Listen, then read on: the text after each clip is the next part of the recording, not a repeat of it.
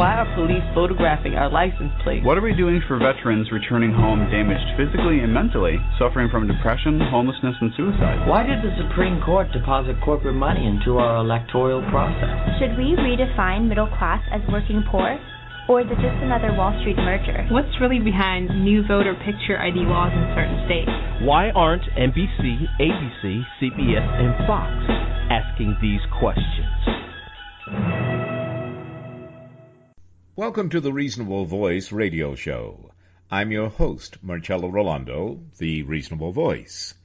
The mission of the Reasonable Voice is to connect the dots between politics and finance, the need for better and more affordable education, our humanity, world peace, and of course, the arts which we then gladly provide our listeners, the voting public, as informative food for thought to provoke their self-determination and appetite for equal economic opportunity and justice for all without truth decay. The reasonable voices are advocates prioritizing education, preserving our history, leading by example for a peaceful and prosperous world by evoking and embracing both creative artists and political unity as solutions to our challenges. Hello and welcome to the Reasonable Voices News Talk radio program. I'm your host, Marcello Rollando, the Reasonable Voice. And our reasonable voice today is Eileen Davis, who has been a reasonable voice on the Reasonable Voices podcast before, but primarily as an advocate for gender equality for women, specifically as a dedicated activist for the ratification of the Equal Rights Amendment. However, today we've asked Eileen Davis to join us because she is also a professional nurse, an adjunct professor, a community advocate, and care provider in a clinic for the uninsured in Central Virginia. As a professional RN, it was our reasonable voice today, Eileen Davis, who served as the medical presence in Charlottesville, Virginia during the troubled month of August 2017. As a health professional and member of the Medical Reserve Corps, Eileen has been on the front lines of healthcare during the entire COVID 19, SARS 2, and now Delta variant roller coaster ride. And when not with patients, R.N. Davis is an avid researcher and a reliable source of correct medical information from reputable sources. And she is here today to share that correct information with us.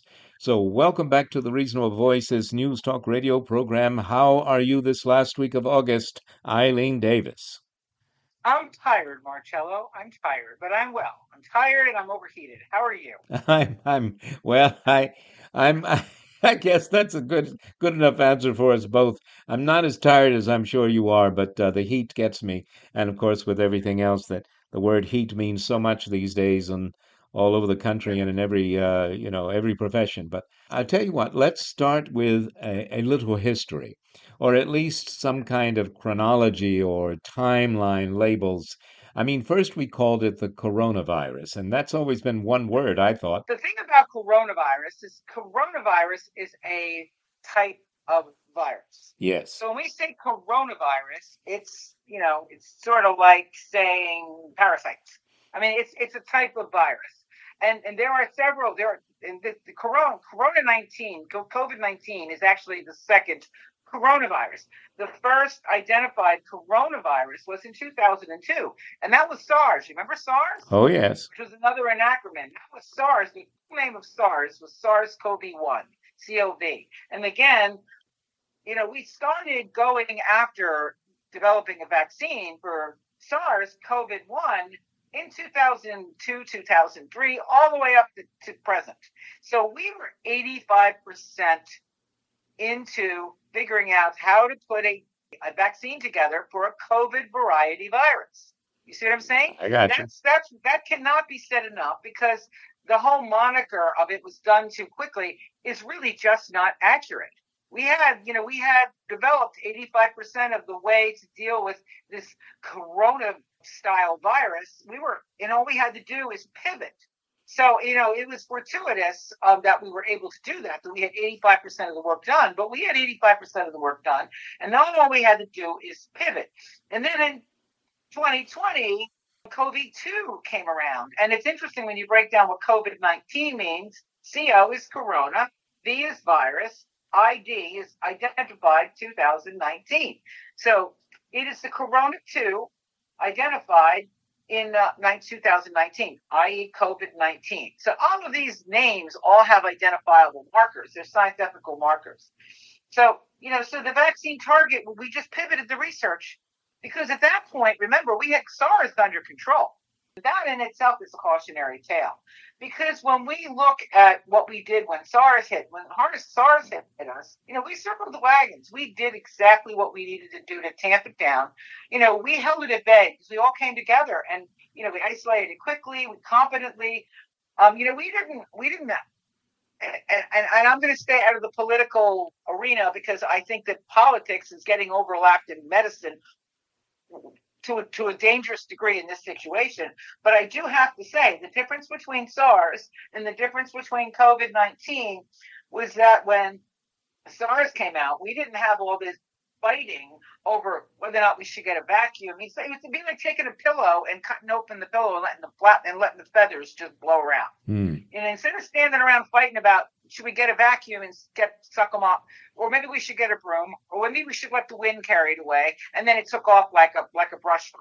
Yes. You know, and that that's on us. That's on us. So you know, SARS could have done the same thing that COVID nineteen did, but it didn't. Mm. In anticipation that it was going to spread, um, and again, isolation and containment worked. Prevention always works, which is why getting a vaccine is a lot better than chasing after a million dollars worth of remdesivir or taking all kinds of kooky kind of uh, cures. The best treatment for any illness is prevention. Yeah. And that's always been the way. You know, SARS set the path for us to be ready for COVID when it came. And of course, we dropped the ball on being ready for COVID when it came, when it came to containment, but we already had 85% of the work done. So instead of SARS now not being a public health menace, we just pivoted all that research towards COVID 19, and hence we have four vaccines in a year because they were all underway. Everybody and their brother around the world. It was a German German company that put together Pfizer. There was a the French company that put together Moderna. There were there were there were people all over the world that have been working for years on research. Johnson and Johnson, also known as Janssen and Janssen, is a company that's between the United States and Germany. The researchers were in Germany. NIH was working. There's a whole lot of very serious scientists that were working very diligently for years because there's nothing a good scientist wants is something new that they could work on and be the first one to do it. So there was a, a race to understand the Corona one. And that's the fortuitous part. And to the people that out here that will say, I don't want to take the vaccine, you know, I'm going to leave it up to God. Well, you know, God comes in many ways. Yes. and I would argue with you, you know, you consider the parable of the boat and, and for those of your in your audience that don't don't know the parable of the boat, the parable of the boat is a man is in a, in a flood situation, and he prays, and God says, "I will protect you." So he's patient. He's waiting. Boat comes by. He goes, "Oh no, uh, God God is going to protect me. God is going to take care of me." The boat leaves. The man drowns. He goes to heaven. He looks at St. Peter. He says, St. Peter, why did God forsake me? St. Peter says, He didn't. He sent a boat. Yes. So we have to we have to listen to what you know is it dumb luck that that virus was you know 85% ready? Was it fortuitous? Is it is it is it is it kismet? Is it god's hand? I'll leave it for the theologians to figure that out. All i know is that when people say they're waiting for god how do we know that god hasn't already given us what we needed? Exactly. and they're and they're turning their back on it. Yeah. so i would ask every person who thinks that somehow their their their, their spirituality disavows them of they have to trust God. Maybe they need to look harder at how one trusts God. Yeah. And, and I'll leave it there. I'll leave it there. So, um, but you know, getting back to to the rest of this, I'm, I'm also speaking of trust. I'm also very, very boggles my mind, Marcello, that the people out there are really being so victimized by the disinformation campaigns. Yes. And and who I don't know who it was who said, but you know, you want to tell a lie, tell a big lie because it's easier for people to believe it. Yes. But the bigger the lie, the harder it is to unpack. The first one is that it was developed too soon. So that's why I addressed the developed too soon lie first. Yes. The second lies are that it is dangerous. It is not dangerous, and it's not, and it doesn't change your DNA, and you're not going to be magnetized. This vaccine does not contain live virus any more than the vaccines your kids had before they could go to public school. Yeah. It did not. It does not change your DNA. None of these vaccines change your DNA. And as far as this whole, well, you can't make me have a vaccine. You know, people have, we're going to have vaccine passports. Well, I, my kids had to have vaccines before they went to first grade. They had to come in with polio and DPT and diphtheria. And I mean, these were always mandated vaccines. You know, do you know anybody that's ever gotten polio or smallpox? Neither do I, because we have a vaccine and everybody took it. Yes. So I don't understand the fact that, you know, if we didn't have, if we had 50% or 75% of people have refused polio or diphtheria or smallpox, we'd still have these diseases. Yes. So the only difference between this vaccine and every other vaccine that we've ever put on the grid, and all vaccines have side effects. Everything you can take into your body has side effects. I mean, there are people out there that can't drink water without having problems, have to have distilled filter. I mean, everything. You ever look at a bottle of Tylenol and read the side effects on it? Mm-hmm. People die because they eat peanut butter.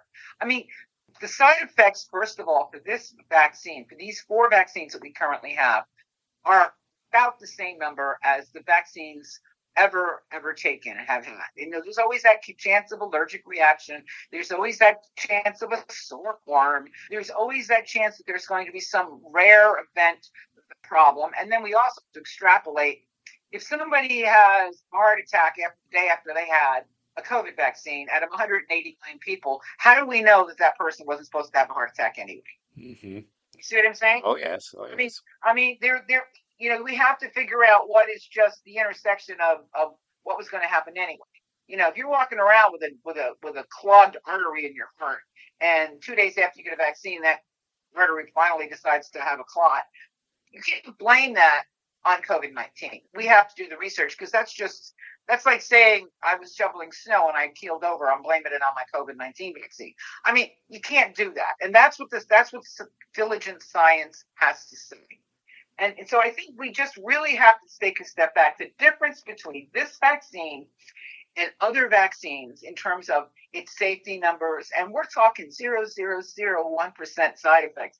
And we talk about the, I had a person contact me the other day and said, I read that there are 5,000 adverse side effects reported from the COVID 19 vaccines. Number one, you're talking out of 180 million Americans. We're up to 200 million Americans now, so I have to update the number. 5,000 is a pretty low, low number. And out of that 5,000, in that, we're talking about the person that gets a little dizzy when you're because they're nervous and they're hyperventilating when you're giving them the shot. You know, and there's always the person who gets the vapors. That's that's what written up as an adverse reaction. There's always that person that has a mild allergic reaction. There is that person that you know that that faints. Uh, you know, there's that person who gets a sore arm. There's that person who gets a rash on their arm for two weeks because you know they just have an irritation. I don't know about you, but every vaccine I've ever had, you know, I I had a hepatitis B vaccine and I had a headache for three days. Mm-hmm. My reaction to the Hep B vaccine is, as a healthcare worker, is more severe than my reaction to the COVID 19 vaccine. But guess what? I can't work as a professional nurse without a Hep B vaccine because I, I, I have to have it. I can't, you, you are not allowed to work in a, in a, in a healthcare environment unless you have hepatitis vaccines with boosters every couple of years. Yes. Mandated, you have to do it or you don't have a job. So, and, but I have to do that. But I actually, for me, that's more of a side effect than the two Modernas that I had. Mm-hmm. So I think people just need to understand that the difference between this vaccine and every vaccine and every medication they've ever had, whether they broke out in a rash or it gave them a headache or it gave them a stomach ache or it gave them diarrhea, the only difference between this vaccine and every other vaccine is this this vaccine has been politicized. Yes. Politicized and with a disinformation campaign that is really unbelievable. You know, the, the, vaccine does not contain eggs, so you can take it if you have an egg allergy. you know, it makes women infertile. That's nonsense. You been keeping track of the COVID babies? I mean, yes, it doesn't. It doesn't. So you know, and and but I think the things that we do have to talk about. And do you want me to take a break, or do you want me to just keep going? yes. No, take a break. I just want to remind people that I'm still here, and you've answered you've answered the first seven or eight of my questions. You even asked them of them, and then you answer them. But I would like to stop because I, I hear your point, and I just want to uh, just emphasize that that the the point is number one. I think that you're making is that this vaccine didn't come out of nowhere any more than the coronavirus did. Nothing comes from nothing, as the song goes, and that because we were non politicized back into the early 2000s based on our reaction to SARS in 2002. But because everyone, the, the scientists, the medical professionals, and the government were saying, okay, here's an issue, let's fix it, then things were different. And that's why it was curtailed. But the biggest point, I think, in, in what you've said so far is that because of that togetherness, people didn't stop. Okay, so we got a, a vaccine for uh, the SARS uh, one, so now we'll go back to sleep or something. They continued working on it, which was why we were better prepared with a vaccine when COVID uh, 19 came along. And had that been administered with some some Yeah. uh, acceleration, some focus, things would be different. But here we are, and my question is, after recapping you, my question is, have viruses always mutated? And is that why, for instance, to give them another example of what you've been saying, is that why an annual flu shots are recommended? Talk to us about that. Viruses are patterns of of um, strains of just a chain of um, DNA. That's all they are. Uh-huh. and they constantly kind of wiggle around, change a little bit. The flu virus you get a vaccine that you get every year. Is really just a it- it's a it's basically the same thing as a booster to address variants because every year it changes. And some years and you if you're watching the if you're watching the research like I do every year they always they they, they try to figure out how by by some kind of you know sequencing of the DNA in what ways the flu virus is going to change. Um, and then they put they build a flu virus like the one they're building for 2022 is underway right now. And a lot of it is they're sort of they sort of are hypothesizing what the virus is going to do because they can follow the trend of how the virus is whether or not it's swinging left swinging right curling up on this side doing that. They, they kind of know the trend. Mhm. and they build it but every year the you know the, the medical community comes out with number a couple of months in telling us basically what how right they were Yes. like, and and remember in those years when a lot of people get flu shots and they still got a mild case of the flu? Yes. And then they said, well, you know, they really miscalculated. It's only 50% effective. Or in one year it really works a lot. And, oh, this this year's uh, flu vaccine is 70% effective. It's because the gamblers who tried to figure out what it was going to do, because the vaccine we're make we're making vaccine now for 2022 Yes. season Yes. and we're extra we're we're hypothesizing what that vac what the that vaccine should look like. And we could be off by 20% of effectiveness we could be spot on. And that's that every year that's a crapshoot is everybody every year we hold our breath and wonder you know if we're going to get a good efficacy. And last year we were particularly worried about it because on top of covid we didn't want a year where we undershot the mark on what we wanted the updated vaccine to do because updated vaccines for flu and every other vaccine were chasing variants. Yes. That's, that's what vaccines, that's what viruses do. Yes. They mutate. They mutate all the time.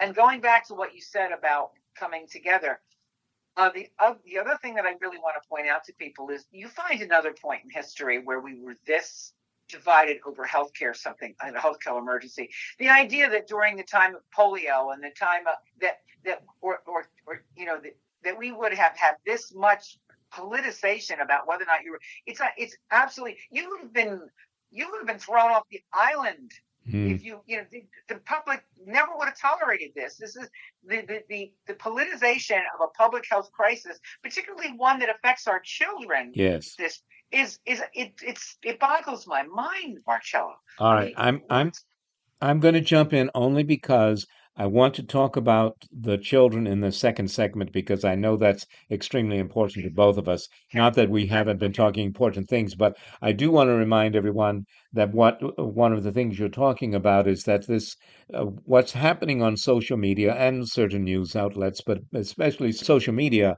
is this vast amounts of misinformation, which is why I have you on the show to correct all of that. So much of that is just not true, and people should be going to what to the places you go to research to get your information. And we're going to talk about, uh, you're going to, in the second segment, we're going to give them some, some ideas of the websites they can look at to get the real deal.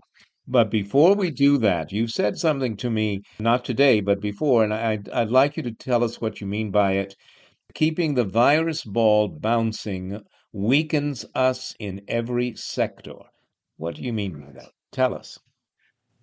Websites Macedonia that are putting out all this nonsense, and they're doing it because you know, you know, it's a house divided. A house divided cannot stand.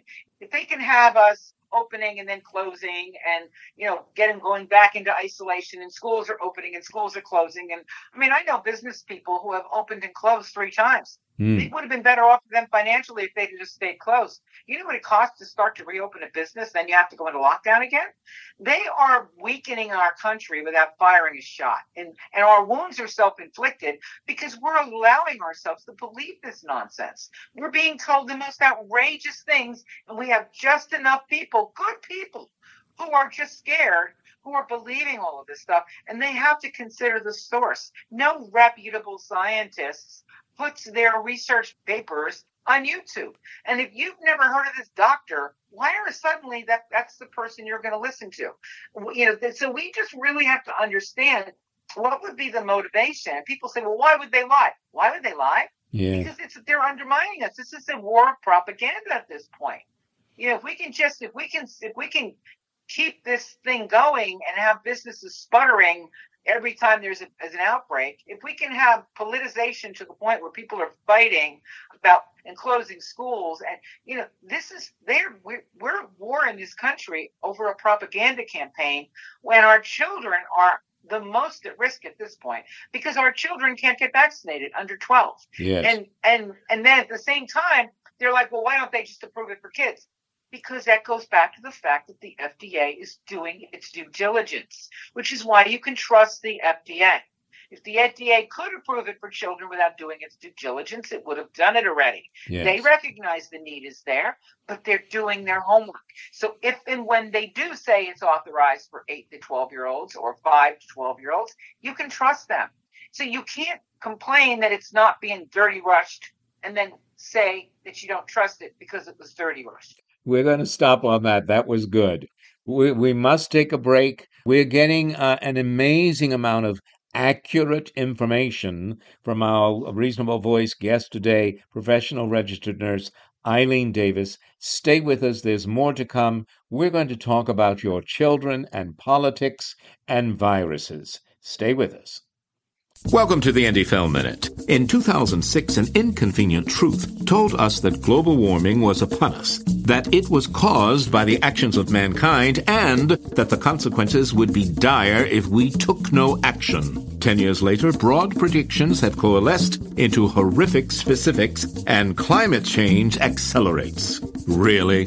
Who says so? Important, trustworthy people say so.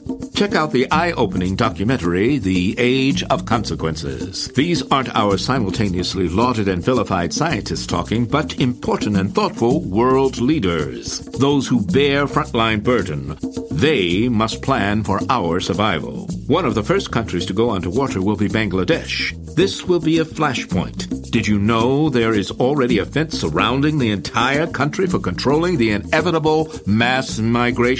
Many of the biggest crises of our times, Syria, the Sudan, the failed Arab Spring, and others, are already tied to climate change.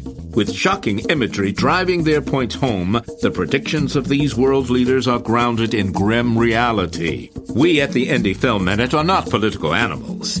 We only watch movies and bring your attention to the good ones. This one is a powerful eye opener. Watch it. You'll see. The Age of Consequences. Not in theaters. Discovery through rental. Welcome back to the Reasonable Voices News Talk radio program.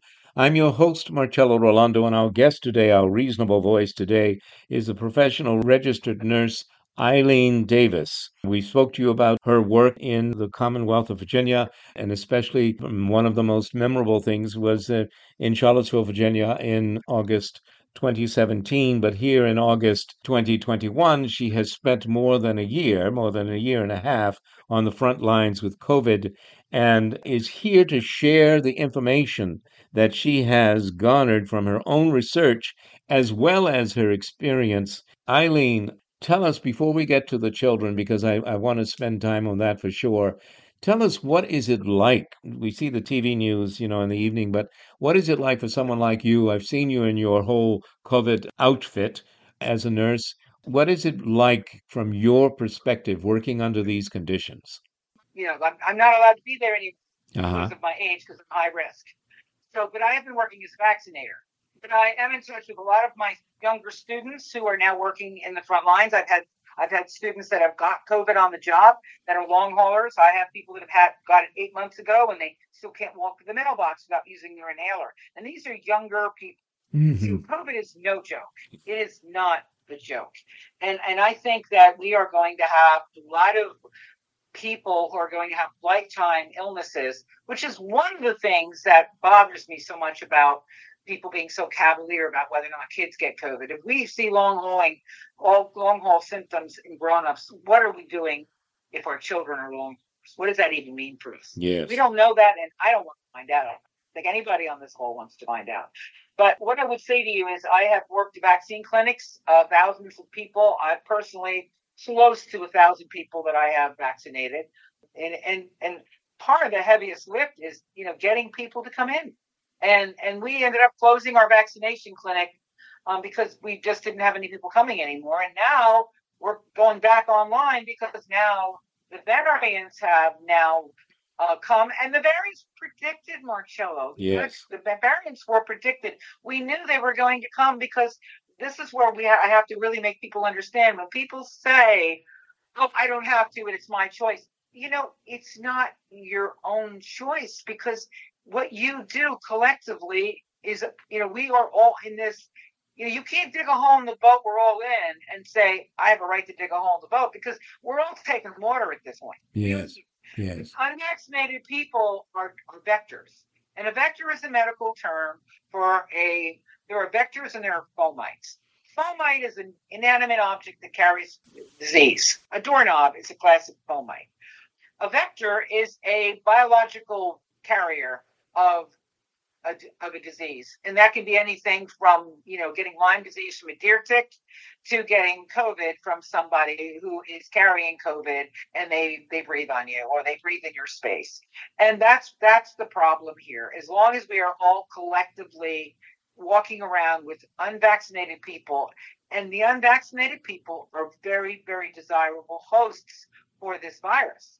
The vaccinated people, the virus doesn't find a friendly you know, viruses are looking for people that have been unvaccinated because that's a that's a that's a bowl full of jelly for bees. I mean, mm. they're happy. That's you know that's where they want to be. They because when they hit a vaccinated person right away, the antibodies that that vaccinated person has repels them. So even if they get in any way exposed or if they get a breakthrough case, they're not they're not the virulent vectors that people that are unvaccinated are. So the, the, the unvaccinated are the bouncing ball that's keeping that's keeping us weak because COVID's not going away. We say a lot about what herd immunity means. That's what herd immunity means. As long as there are 25% of or 30% right now we're the numbers are below 75% so 25% is generous as long as 25% of people are virus food we're not going to get out of this. Mm. And what happens is not only is it keeping the virus alive, but it's giving the virus the opportunity that it wants to do the most, and that's to mutate. And here we are. We have now mutated to Delta variant. And we also have Lambda coming up. And Lambda, they're all Greek letters, Delta, Lambda, you know, Alpha, Beta, Delta, Lambda. And so we have Delta virus now is surging, the Delta variant, and Lambda is is rising. And that's the next generation of variant. It's, they're not going to stop until we do. Yes. They're not. And and what's happening is that I and again to use a metaphor, the original COVID was a four cylinder engine.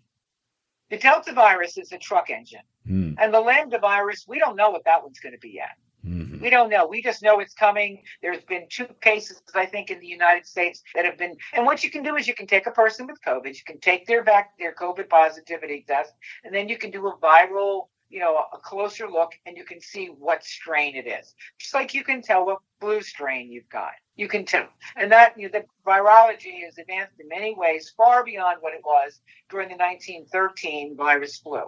You know, the Spanish flu Sure. in the 1920s.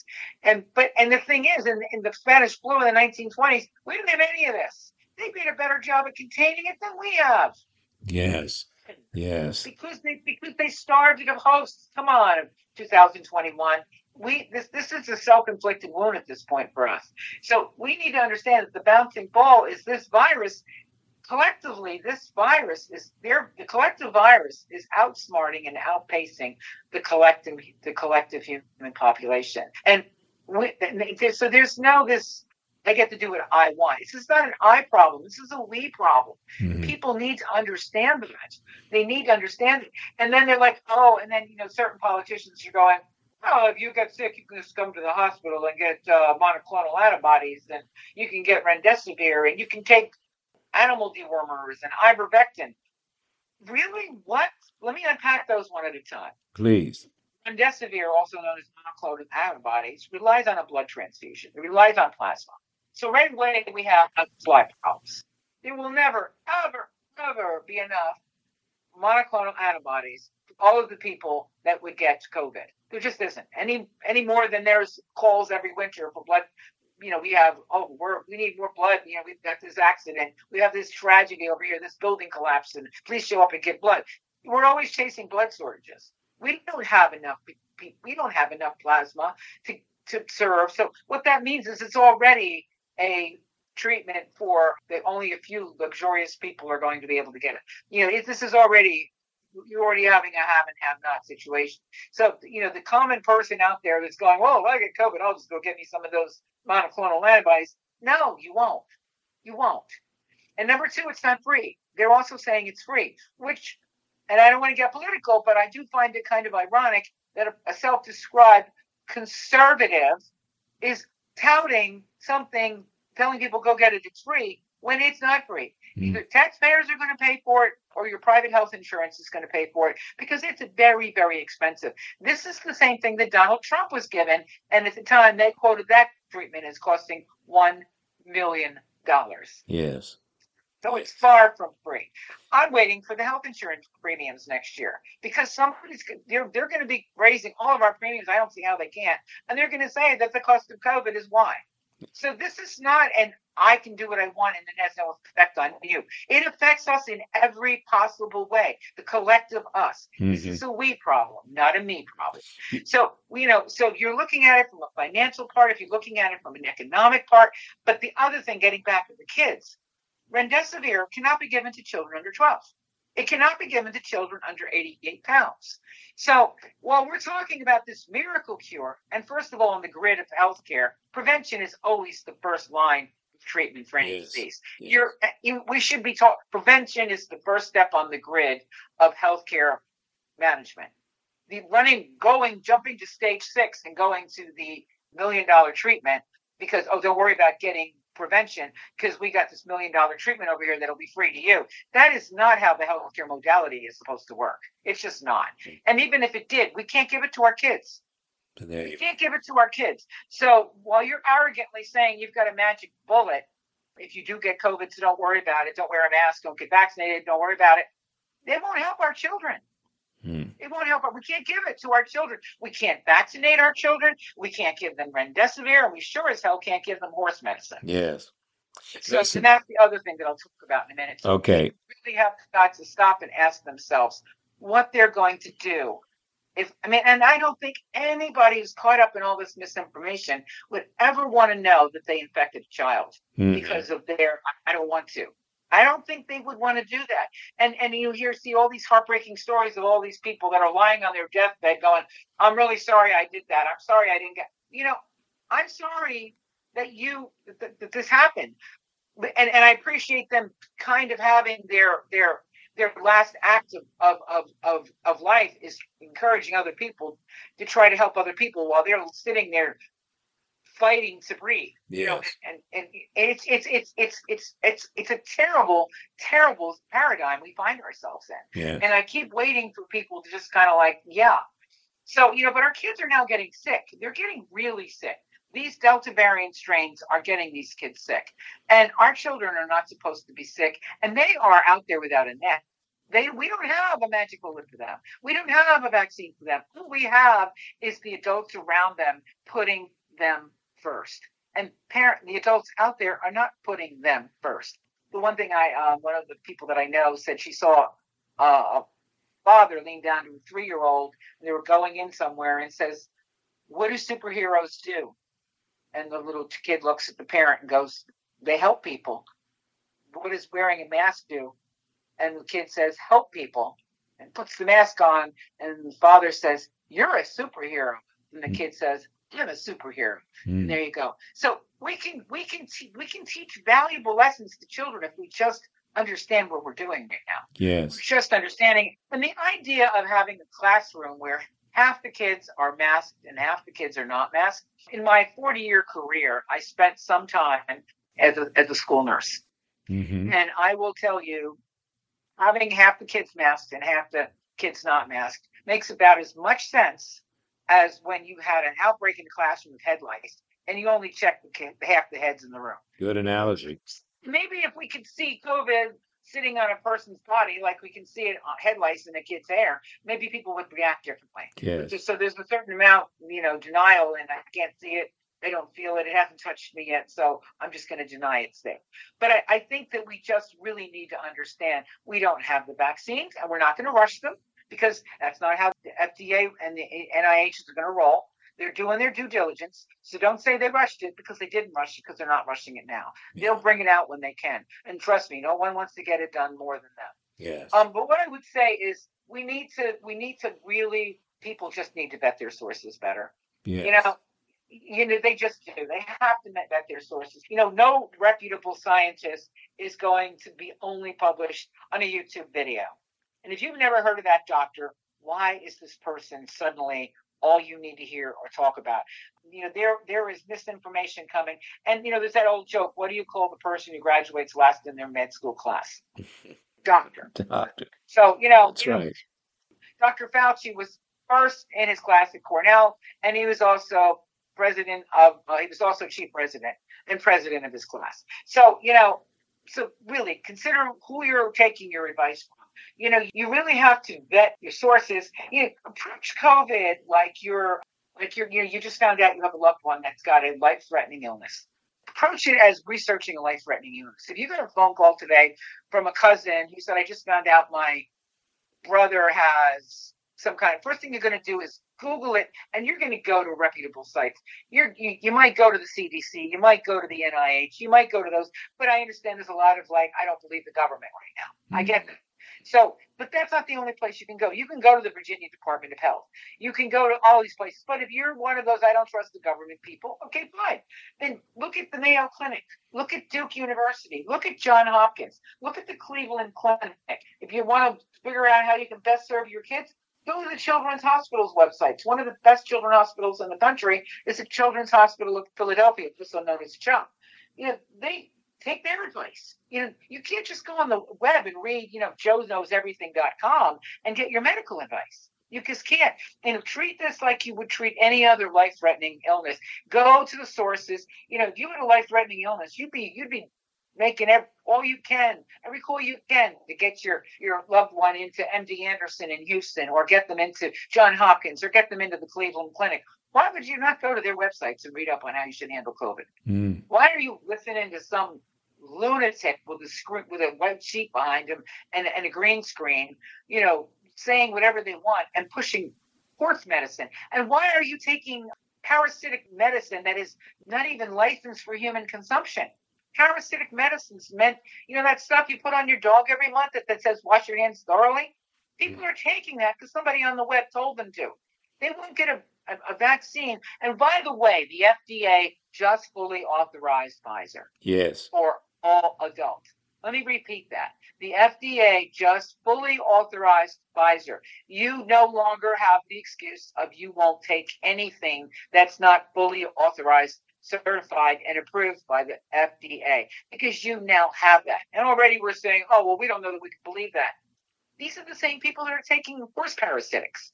And, you know, Mississippi Board of Health had to put out a warning because poison control was being overrun with people calling in because they're going to the feed store and buying ivermectin, which is veterinary medicine. Yes. They're taking horse medicine because they won't take a vaccine that they that because they because it's untested, unproven, and they don't know what's in it.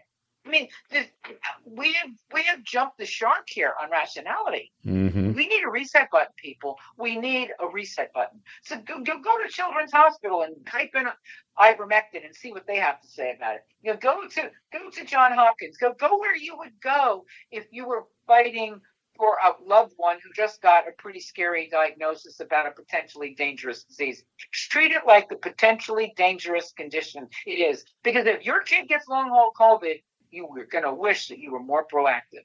You're going to wish, and you're going to be really mad that your kid, masked or not, was in a classroom with unma- unmasked children. Because, you know, we can't prevent everything. We can't prevent car accidents, but we can wear seatbelts.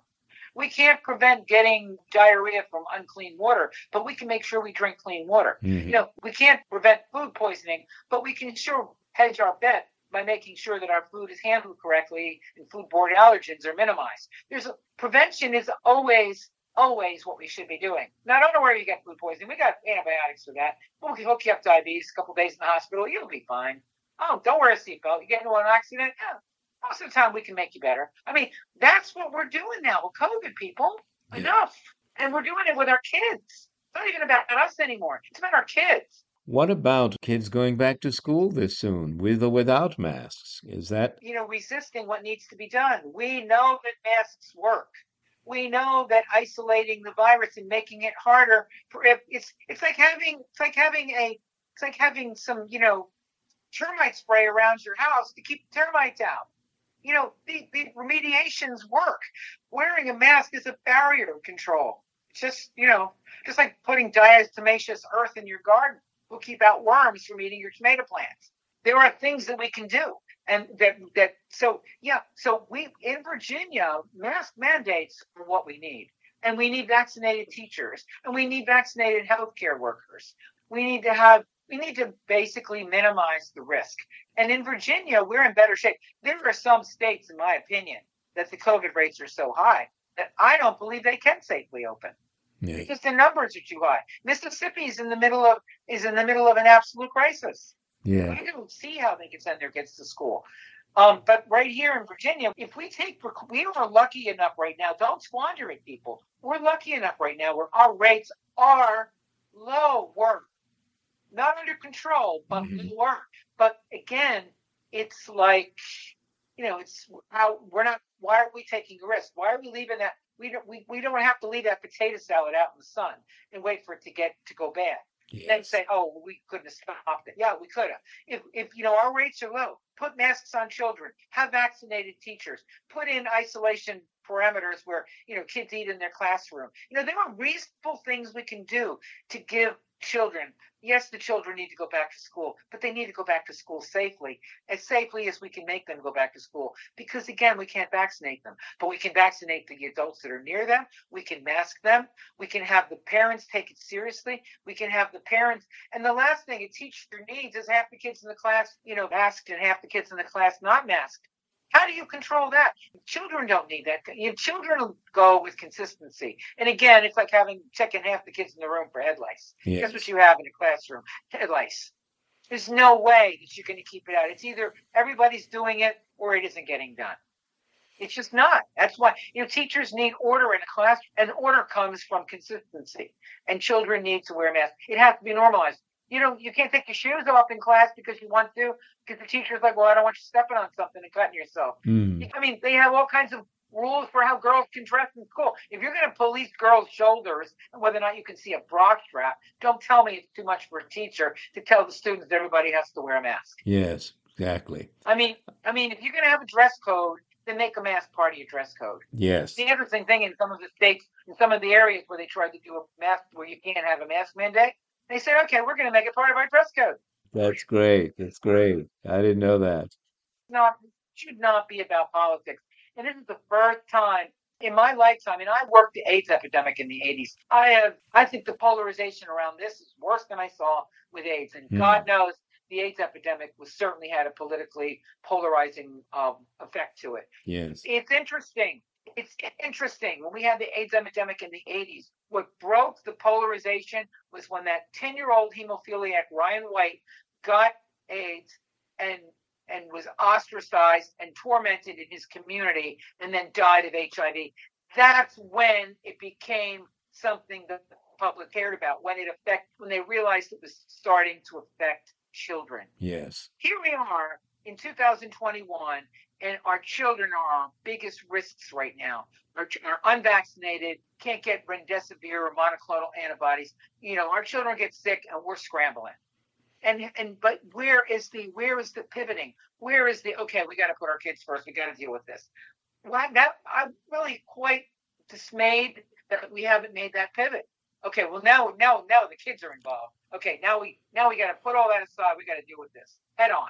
Yes. when is that moment going to come Well, I, has to come I I think some people think they are doing uh, what they need to do for the. I, I don't understand the rationale no, any more than you do. if you found out tomorrow that your kid had some awful disease where would you go to find out about it that's where you should go and get your covid information Exactly. you can with a pediatrician That's true. Yes. pediatrician frankly if your pediatrician tells you to take the same medicine you give your dog for worms get another pediatrician That's true. Guess what that is going to happen Tell me about. Uh, we do need to go, but I would like us to slowly remind people of the various sites that you have visited for accurate information, medical information on COVID and other things. List them again for people so that they can go visit those sites as well. So go to the Mayo Clinic, go to WebMD, go to Duke University Hospital, go to John Hopkins, go to the Cleveland Clinic. You know, these are all these are all first place first class sources, and these are the first places you go. These are the places you go if you have you know you just get a phone call. Somebody texts you and say, "Hey, blah blah blah, just found out he that she has blah blah blah." Mm-hmm. Go to the places that you would go to research them. That's where you should go. You know, but no legitimate scientists post their research on YouTube. They don't. They don't. And and and they just don't. And and this is this is you know it's you know Joe thinks he knows everything.com is not where you should be getting your medical information. Some you know name some and if you see a, a website you don't recognize and there's anybody can I, I can close off this call right now and open a website. Name Yes. anything I want. And but what is it? You know, a website you've never heard of. Why is that suddenly your premier source? Exactly. Exactly. Why? And if it's got some sketchy name, who is it? What are their backgrounds? So I would just say, please go to legitimate sources. Go to legitimate sources. Take a deep breath and say it's about our kids now. Yes. It's about our kids. This isn't about politics.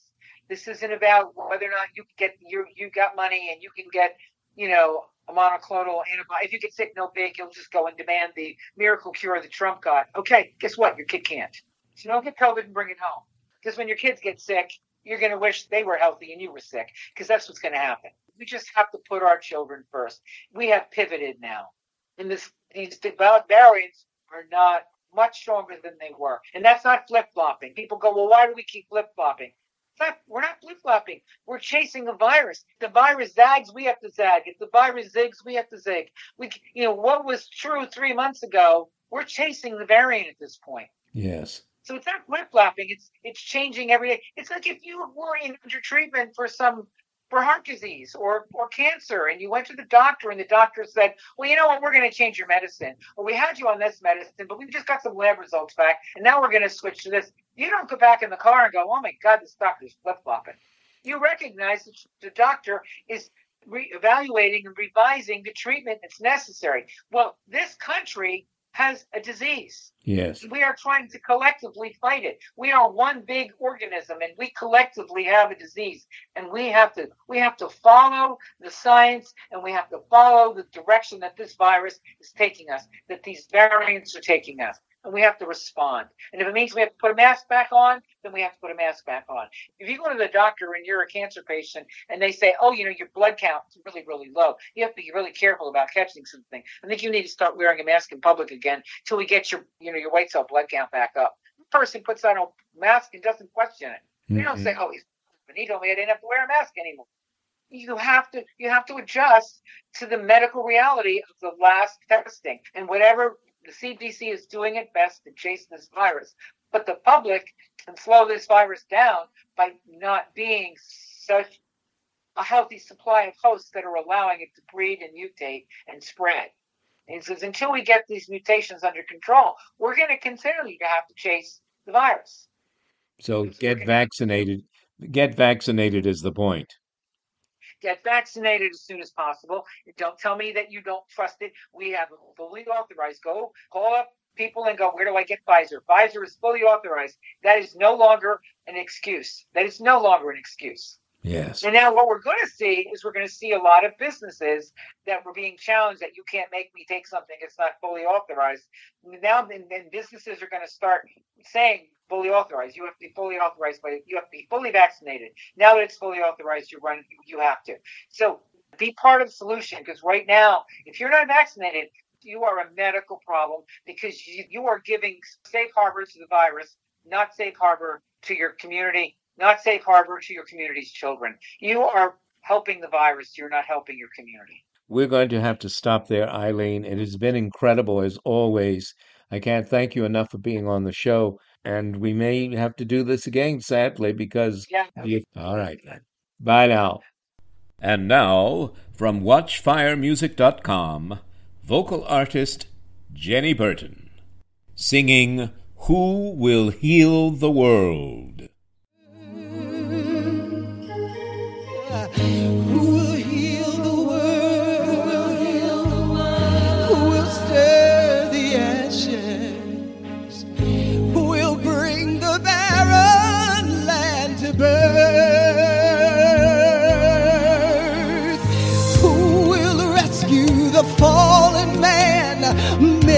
Broken-hearted, build the families, give back the dignity that's now been taken away.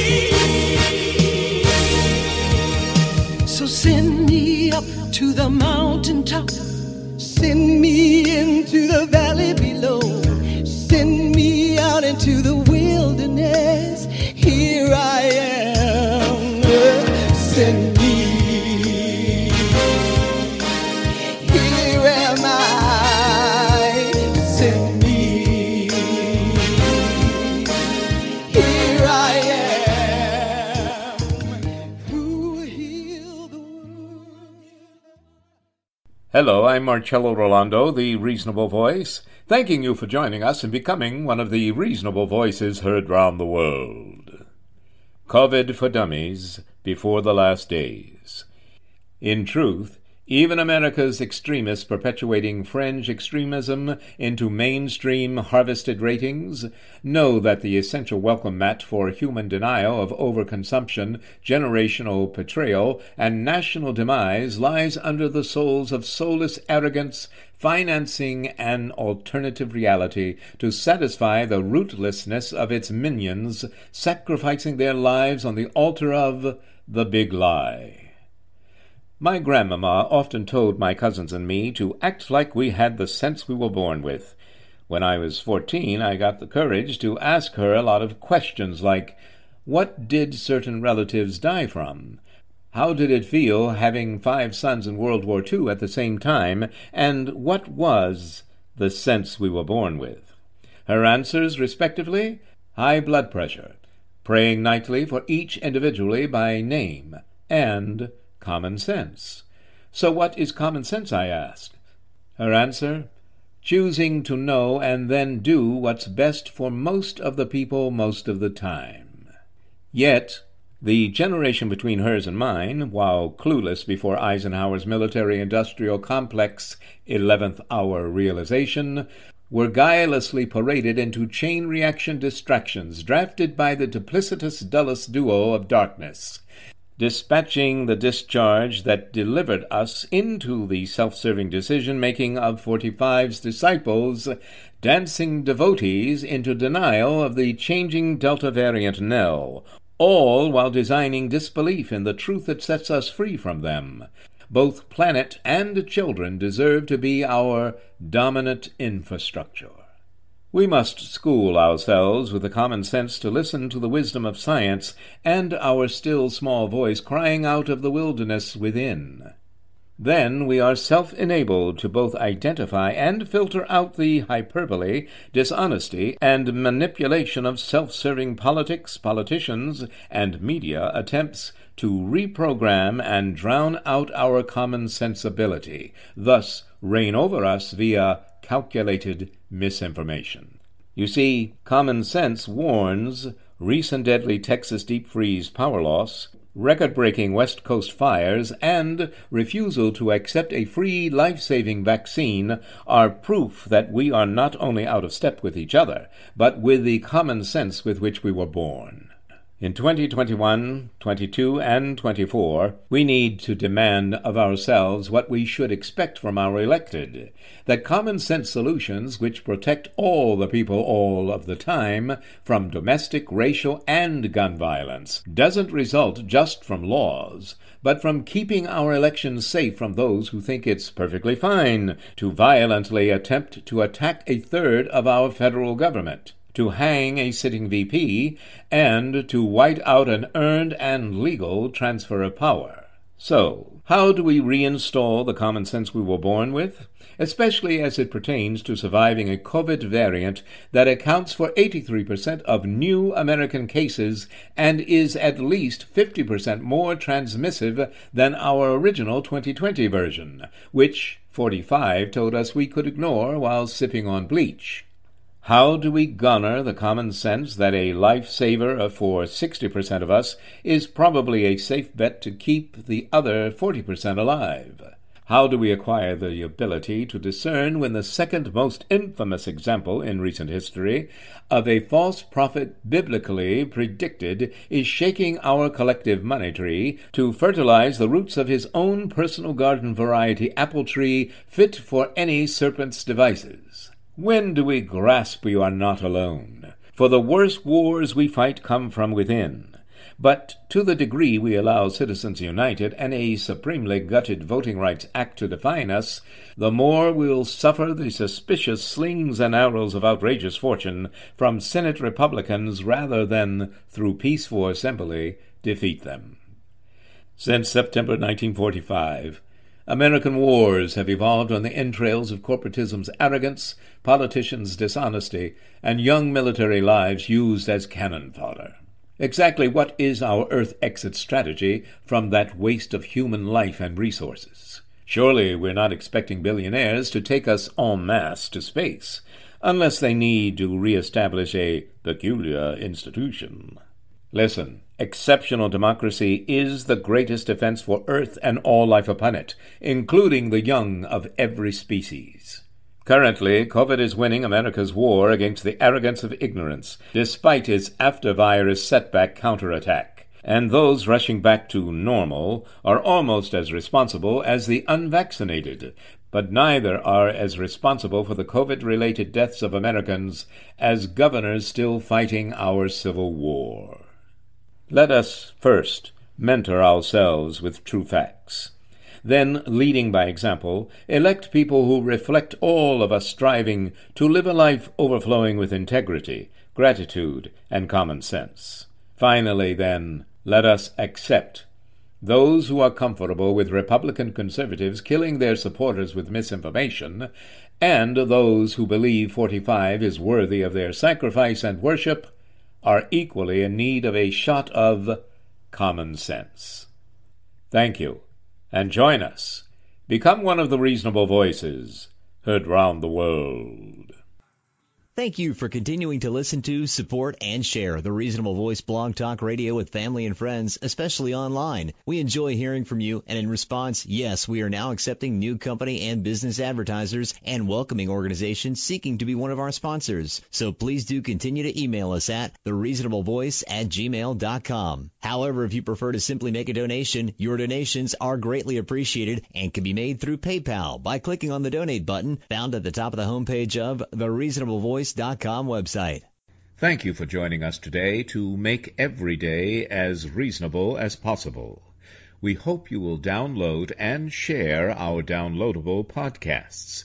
I'm Marcello Rollando, the Reasonable Voice, hoping you will become one of the reasonable voices heard round the world.